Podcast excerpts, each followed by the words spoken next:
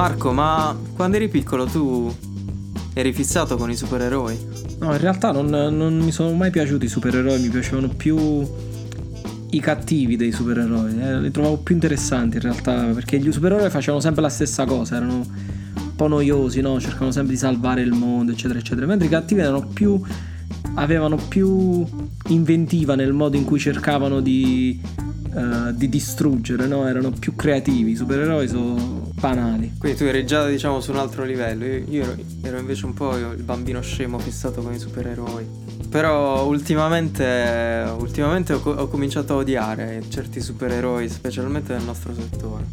Parliamo della figura del hero developer.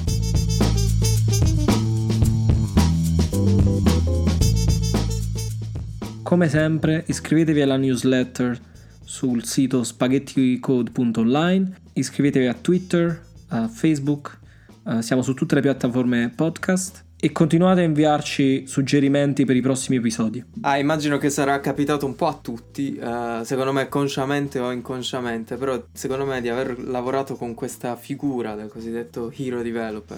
Quando io dico hero developer penso, penso a un, a un programmatore che magari sente il bisogno di dover intervenire in ogni situazione e di salvare la situazione, sai? Uh, che ne so, si sente in dovere di, ad esempio, risolvere un incidente in produzione il più velocemente possibile oppure, che ne so, dire la sua in qualsiasi situazione e risolvere immediatamente qualsiasi, sai, incertezza dal punto di vista di del codice che bisogna scrivere e molto spesso penso che questa persona ami proprio immediatamente iniziare a scrivere codice, magari senza neanche riflettere troppo sull'utilità di questo codice oppure il progetto a lungo termine che bisogna sostenere con questo codice. Non so Marco, tu hai, hai avuto qualche esperienza con gli hero developers nella tua eh, carriera? a voglia, a, a, a morire proprio. Però non li chiamavamo hero developer, li chiamavamo romp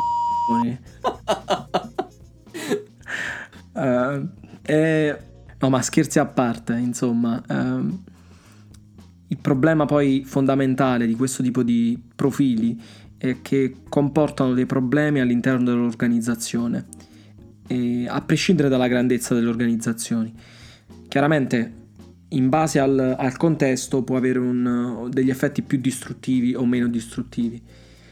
Basti pensare al, all'esempio che viene settato, no? Se nel momento in cui eh, ci sono alcune organizzazioni che danno valore a questo tipo di comportamento, è chiaro che questo si porta dietro tutto il resto dell'organizzazione, perché se diciamo porti in maniera positiva e eh, vedi in maniera positiva questo tipo di, di comportamento da parte degli ingegneri, di, di ingegneri praticamente il, il, famoso leading by example, no? di cui tutti ne parlano, ma nessuno parla che l'esempio può essere anche un esempio sbagliato. Insomma. Ma infatti ehm, hai dato, secondo me, hai dato un ottimo spunto qui perché. Ehm, se noi immaginiamo, diciamo, una situazione in cui c'è ad esempio un problema, che ne so, c'è un, un uh, errore in produzione oppure anche semplicemente che ne so siamo in ritardo su una deadline stiamo cercando di completare uh, il software no? In, nella maggior parte di queste situazioni molto probabilmente ci sarà una persona o un, un sottoinsieme di persone così prenderà in mano la situazione magari spenderà un paio due tre quattro notti a programmare per cercare di recuperare sul sul tempo risolvere l'incidente o quello che sia e eh, nella, nella, migliore delle ipotesi poi questo incidente, questo problema viene risolto, tutti sono felici e contenti e eh, la, l'organizzazione finisce per giust- giustamente anche premiare queste, queste figure che eh, si sono diciamo sacrificate tra virgolette per risolvere il problema. Ora questo in sé per sé diciamo può non sembrare sbagliato, giustamente queste persone si sono sacrificate vengono eh, ricompensate, diciamo, per questo sacrificio, perché comunque hanno messo in prima linea il proprio sforzo, il proprio sacrificio per salvare l'azienda.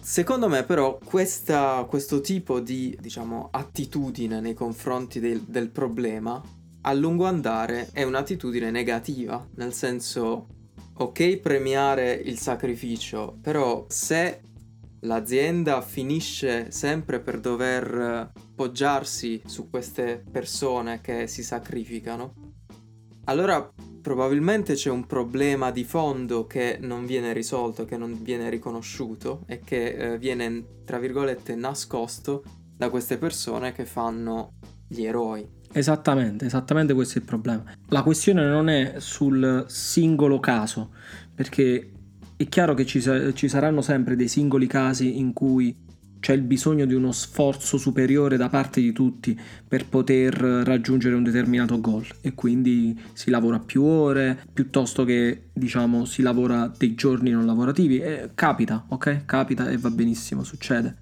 Il problema è quando questa cosa succede in maniera continuativa ed è quasi metodica. Quando diventa praticamente quindi prassi, porta un sacco di conseguenze, tra cui per esempio una è quella del del, del, burnout, dove le persone arrivano allo stremo. Quindi faccio un esempio di un, di un mio collega che aveva questa attitudine a, a, a, lavorare tante ore. E che succedeva? Succedeva che ciclicamente andava praticamente in, in, esaurimento, non clinico, ma in esaurimento nel senso che non ce la faceva più a fare niente e quindi non. Non, non, non apportava a un certo punto nessun valore più alla società e lo faceva, succedeva per, per, settimane, perché chiaramente quando arrivi allo stremo delle tue forze, poi hai bisogno di tanto tempo per recuperare. Più volte succede, più la volta dopo avrai bisogno di più tempo per recuperare, perché sarai più stanco mentalmente e fisicamente. Quindi succedeva poi che a cascata si ammalava, si ammalava più frequentemente. E una, un, altro, un altro effetto che secondo me viene sottovalutato, ma è estremamente pericoloso, è che suo, lui pretendeva che gli altri facessero la stessa cosa che faceva lui. Cioè, quindi dal suo punto di vista ah, sì. erano gli altri sbagliati. Cioè lui si sentiva come se, eh, diciamo, gli altri non mettessero la stessa passione che ci metteva lui. Diciamo, gli altri non hanno ownership, non hanno, non hanno, interesse a far crescere la società. Quando io gli spiegavo, dicevo guarda che non, non è così, semplicemente che hanno sono delle persone più bilanciate. Adesso non glielo dicevo in questo modo, lo dicevo in maniera un po' più uh, soffice, però eh, era questo il punto, perché questa cosa gliel'ho spiegata tante volte, questa, diciamo, questa metafora del, dell'ingegnere eroe. Eh, ne abbiamo parlato tante volte, ma è, è difficile farlo capire, perché dal, dal, loro punto di vista sei tu quello che è sbagliato e sei tu che sei il, il nulla facente. Certo, certo, infatti più tempo lavori in un'azienda e più rischi di diventare tu l'hero developer perché eh, magari ne hai viste tante, conosci molto bene nel dettaglio tutti i meccanismi e tutte le, tutte le più piccole complessità diciamo del software su cui si lavora. E se magari eh, non si è prestata sufficiente attenzione a eh, documentare tutte queste piccolezze oppure assicurarsi che la conoscenza venisse sempre, sai, condivisa tra tutti i membri del team, che ne so, magari alcune, alcuni dettagli specifici da osservare durante un deployment, magari solo alcune persone li conoscono perché non, è, non, ci si è mai preso il tempo di documentarli e di condividerli con gli altri, di essere sicuri che fossero parte del processo di deployment e che ne so, magari anche in un mondo ideale automatizzarli e renderli parte della de- deployment pipeline.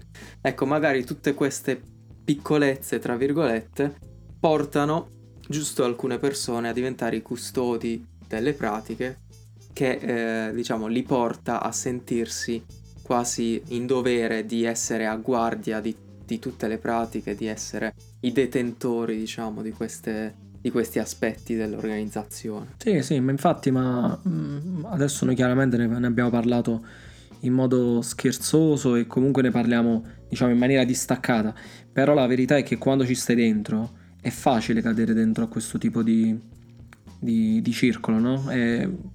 Io, io, stesso anni fa ero da un certo punto di vista mi comportavo come, come un ingegnere eroe. Eh, perché semplicemente quando sei in una società che è piccola e dove ci sono, non lo so, una o due risorse e tu sei la persona che fa tutto, fondamentalmente fa tutto, e poi come la società inizia a, diventare più grande, è, è difficile entrare nell'idea e devi lasciare andare le cose, devi, devi eh, delegare le, le, cose ad altre persone. Ti ci ritrovi senza neanche rendertene conto in realtà.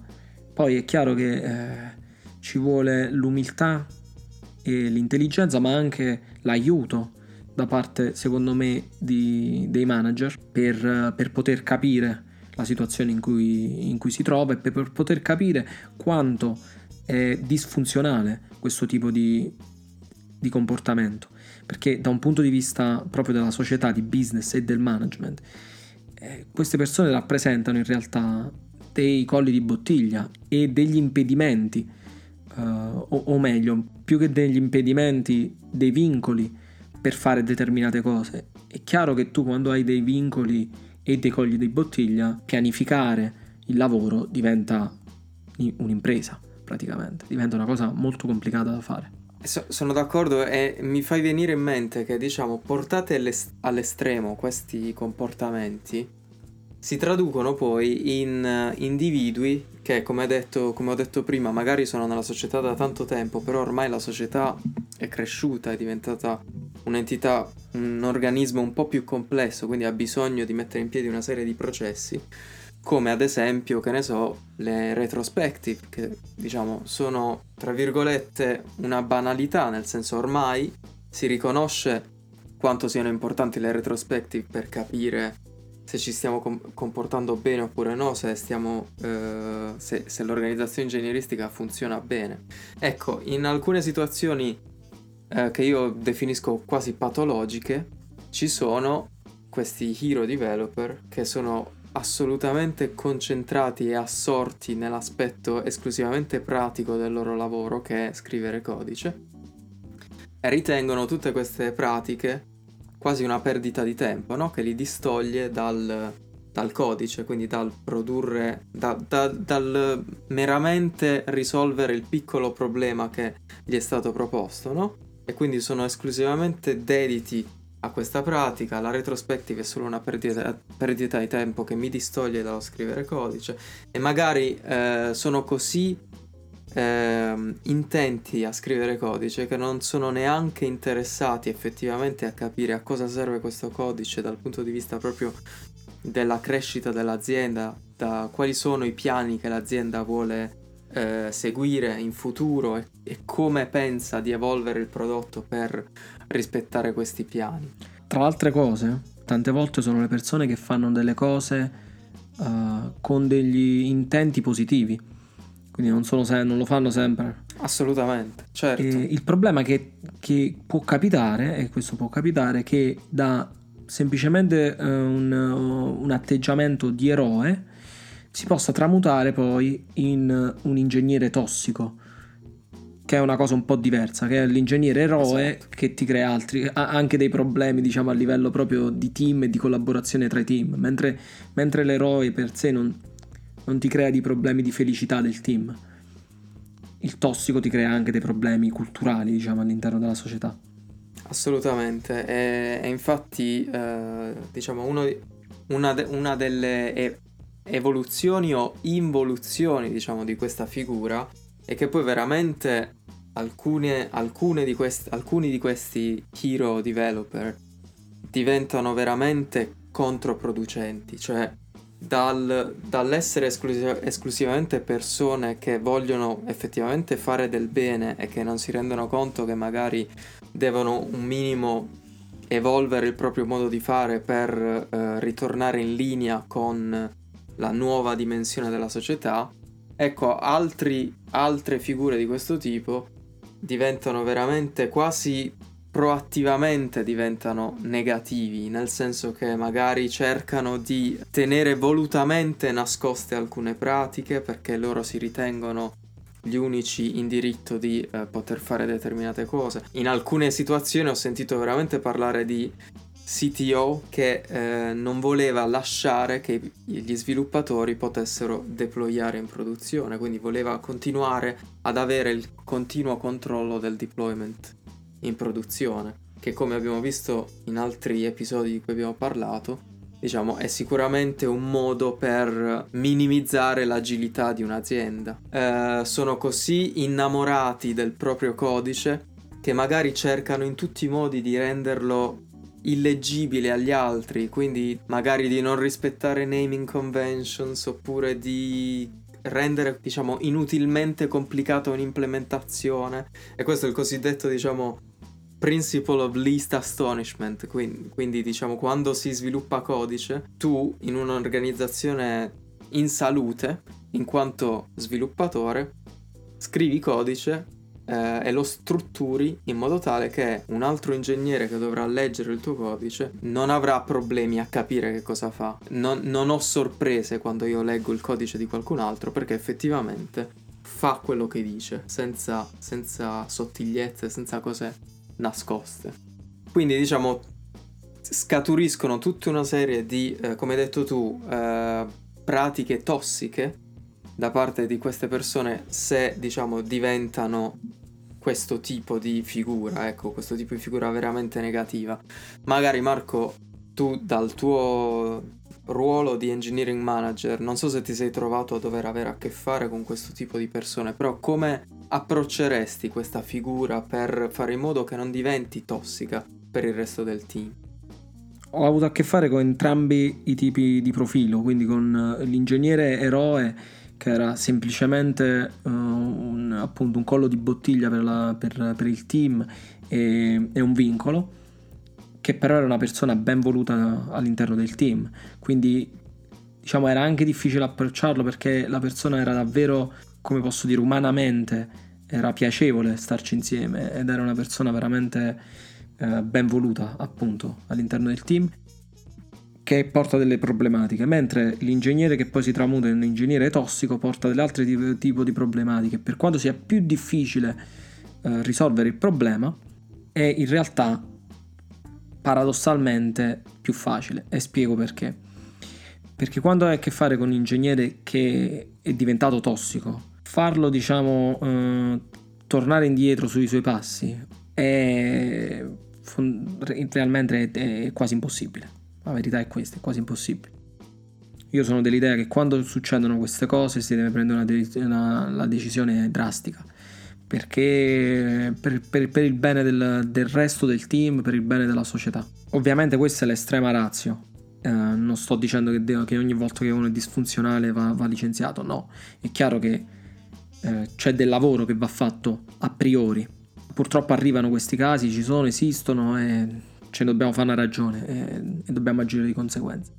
Mentre l'altro caso che ti dicevo, il caso del, de, delle persone che sono ben volute, il modo in cui l'ho sempre, l'ho sempre approcciato è sicuramente parlarne con queste persone in maniera onesta, eh, spiegargli qual è il problema dal punto di vista gestionale, spiegargli quali sono i problemi che loro stanno creando con questo di, tipo di atteggiamento, per quanto uh, sia un atteggiamento positivo e quindi non, non, è condannabile nell'intenzione, ma è condannabile nel risultato. Devo dire che ha funzionato perché poi la verità è che la maggior parte delle volte sono persone estremamente intelligenti, sono persone che capiscono se gli viene spiegato qual è il punto di vista che loro non riescono a vedere perché loro vivono chiaramente in un contesto diverso.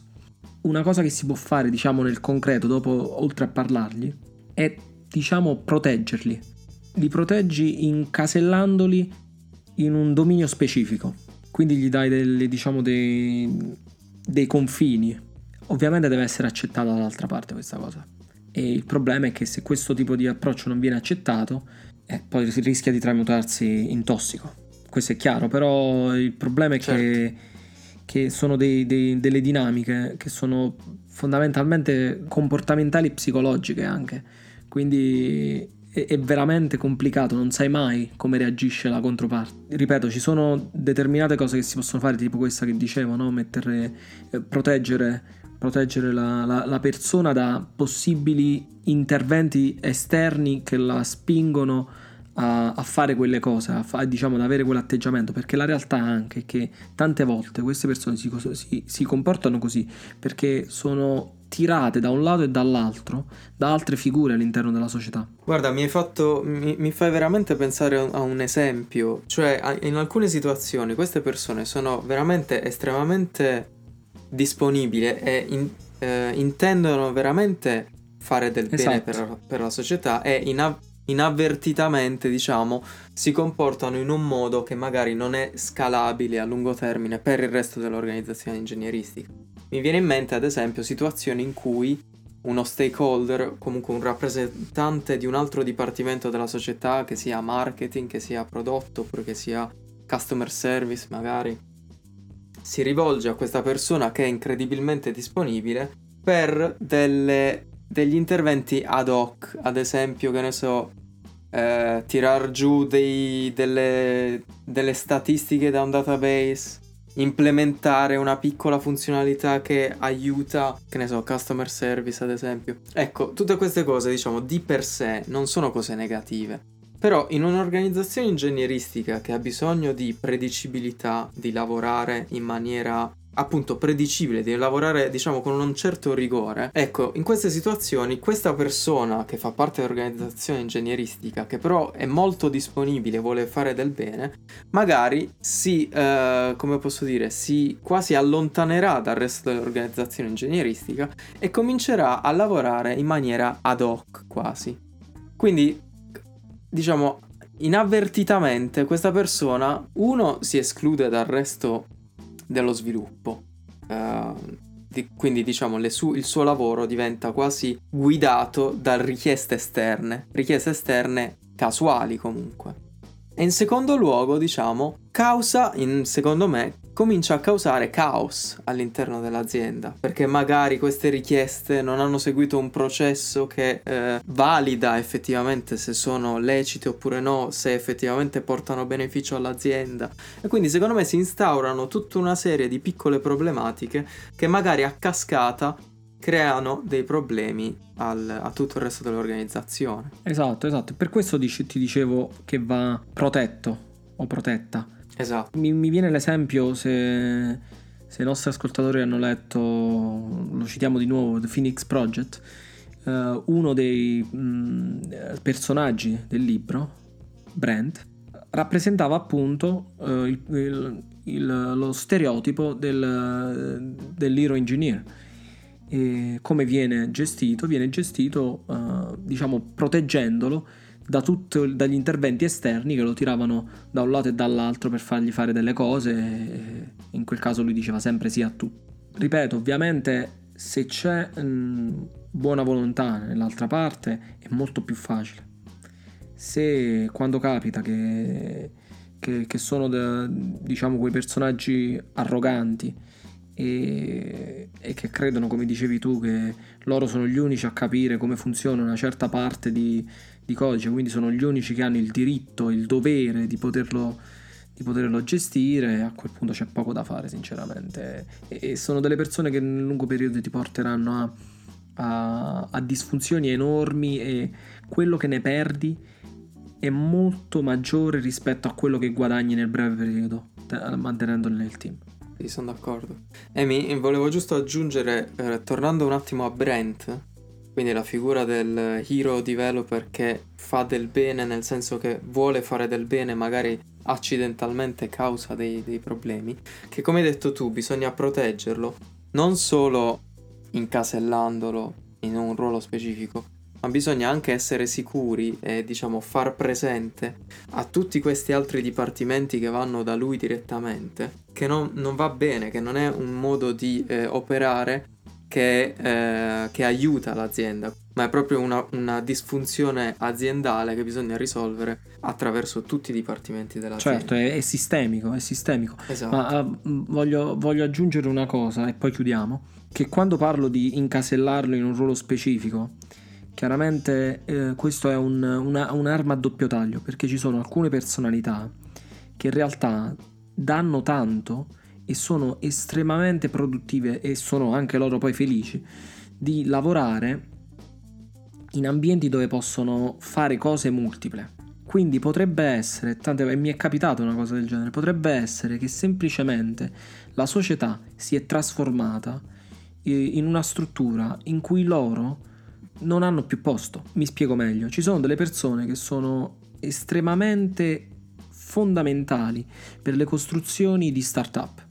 Quando la società inizia a crescere e quindi è un team, eh, nel nostro caso di ingegneri, dove ci sono 15, 16, 20, 30 ingegneri, 40 ingegneri, questo tipo di personalità hanno problemi ad adattarsi a quel tipo di struttura. Quindi semplicemente, senza rancori, sono persone che semplicemente devono trovare un'altra via. E io avevo un collega, infatti, che, che, che era pers- un ragazzo bravissimo ancora e io, gli dissi in maniera molto aperta, secondo me tu sei una persona che lavora benissimo e che può dare tantissimo e può essere, ed è fondamentale in società di questa taglia. Nelle società più grandi hai necessariamente bisogno di cambiare alcune attitudini che hai, altrimenti non, non riesci a, a contribuire tanto quanto potresti. Perché è vero che è compito del manager di metterti in condizione, in base alle tue caratteristiche, di dare il massimo per la società, ma è anche vero che il contesto della società potrebbe non permetterti di fare questa cosa, perché dipende dal, dal, dal, lavoro, esatto. dipende dal tipo di, di business su, su, cui sta lavorando, quindi magari all'inizio potevi farlo, dopo non lo puoi fare più, semplicemente potrebbe essere che non ci sono le, non ci sono le condizioni per metterti in condizione, scusate il gioco di parole. Adesso diciamo... Ehm abbiamo parlato molto seriamente di questo argomento, però volevo dare un, un, uno strumento ai nostri ascoltatori per effettivamente individuare il cosiddetto hero developer nel loro team o comunque per avere diciamo un'idea per capire se, se, abbiamo un hero developer oppure no. Allora utilizziamo il cosiddetto bus factor. Il bus factor eh, in ambito dell'ingegneria del software o comunque in un ambito organizzazionale è quel fattore, quel numero che ti indica effettivamente quante persone contemporaneamente devono essere colpite da un bus, da un bus, da un autobus, da un camion per mettere in ginocchio la tua organizzazione. Pensateci bene, se questa risposta è 1, allora sicuramente avete in mente una singola persona nel, no- nel vostro team che è il cosiddetto hero developer, quindi correte, chiamatelo immediatamente e ditegli di documentare tutti i processi per deployare il software in produzione. Basta parlare di autobus che investono gente. Eh, se mi venite a trovare in Irlanda, ricordatevi che quando si attraversa la strada si guarda prima a destra e poi a sinistra. E adesso vi salutiamo qua e vi ricordiamo come sempre di seguirci su Twitter, Facebook, anche su YouTube se volete, ma tanto non vedrete le nostre facce. E iscrivetevi alla newsletter e lasciateci feedback. A mercoledì prossimo. Ciao ciao.